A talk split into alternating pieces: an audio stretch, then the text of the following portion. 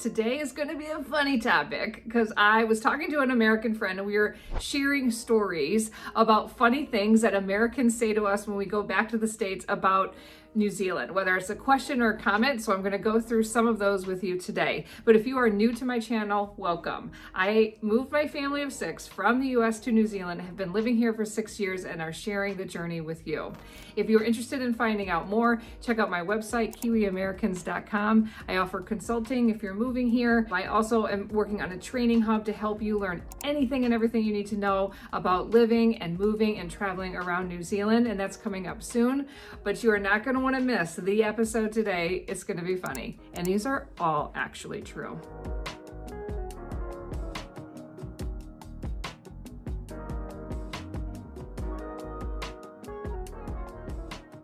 The number one comment or question that I get when I head back to the States is How is Australia? I'm sure you're glad to be back. How was Down Under? How was Aussie? And they try their best Aussie accent. Let's put another champagne bave. Not so good. And you correct them for a while. And sometimes, and this is actually true, guys, sometimes I say, I actually live in New Zealand, and they look at me with a completely blank face. Is that a different place? Is that just part of Australia? I'm not joking you. These are the comments that I get. I get it. I get asked, "How is Australia?" Let me correct that. They're not asking me how Australia is. Nobody cares. When you go back to the States, nobody cares about your experience in another country. That's a little bit shocking. That's probably a story for another day. but they don't ask you. They just say, Oh, you're back from Australia. Oh, it's the Aussie. And then they just talk about whatever they know about Australia, which is nothing. and so, yeah, you have to put up with a lot of that to the point where I literally do not correct them after a while. It gets so many times, so many people that is, if you're just not even gonna bother knowing anything at all about me, certainly don't watch my YouTube channel, then I'm not even gonna bother correcting you. Number two, the thing I get asked the most when I go back to the US is, do they speak English? This is what they ask me in all different forms. Like, how long did it take you to pick up the language? Is it hard for you to be in a country where they speak a different language? Yeah, this is very common. And when I talk to other Americans that live here, they say the same thing. Everybody always asks them, number one question for them, do they speak English there? Is it hard to live in a country with, that doesn't speak English? Now, I'm not trying to be difficult or critical of people that ask these questions, but we don't live in a world where the World Book Encyclopedia was where you got your information.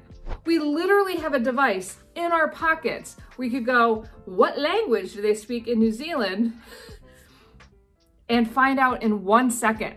And so this is why it's it's amazing to me. It's really amazing to me when it's people that are in your family or close friends who haven't taken one second to Google anything about New Zealand and just assume a lot of things that aren't true. And so it's just very interesting because I remember when I was growing up, we studied Australia a lot. And so I can see where all of this is coming from.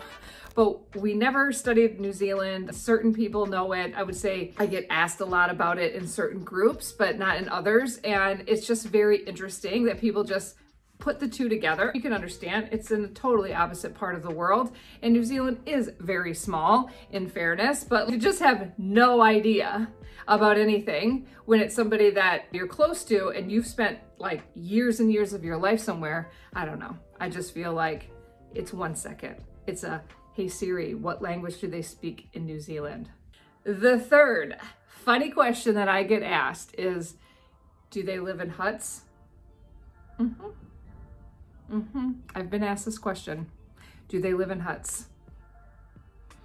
Yeah. So we are an island. Well, we're made up of many islands, but okay. And again, I just go back to the, you're part of my extended family and you haven't taken one, two seconds to just Google a little bit about where your family has moved. I don't know.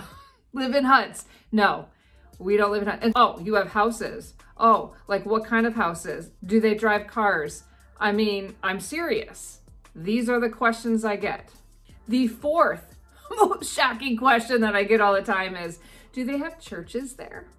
Do they have churches? They're like we're some sort of like tribe, tribal group living somewhere that doesn't have I don't know. It's just it's always interesting to me that they're like do they have churches? Are you allowed to go to church? I don't know. I don't know what mindset people are in that they're asking that sort of question, but I always find that very interesting. And yeah, yes, there's churches, there's lots of churches and lots of different denominations.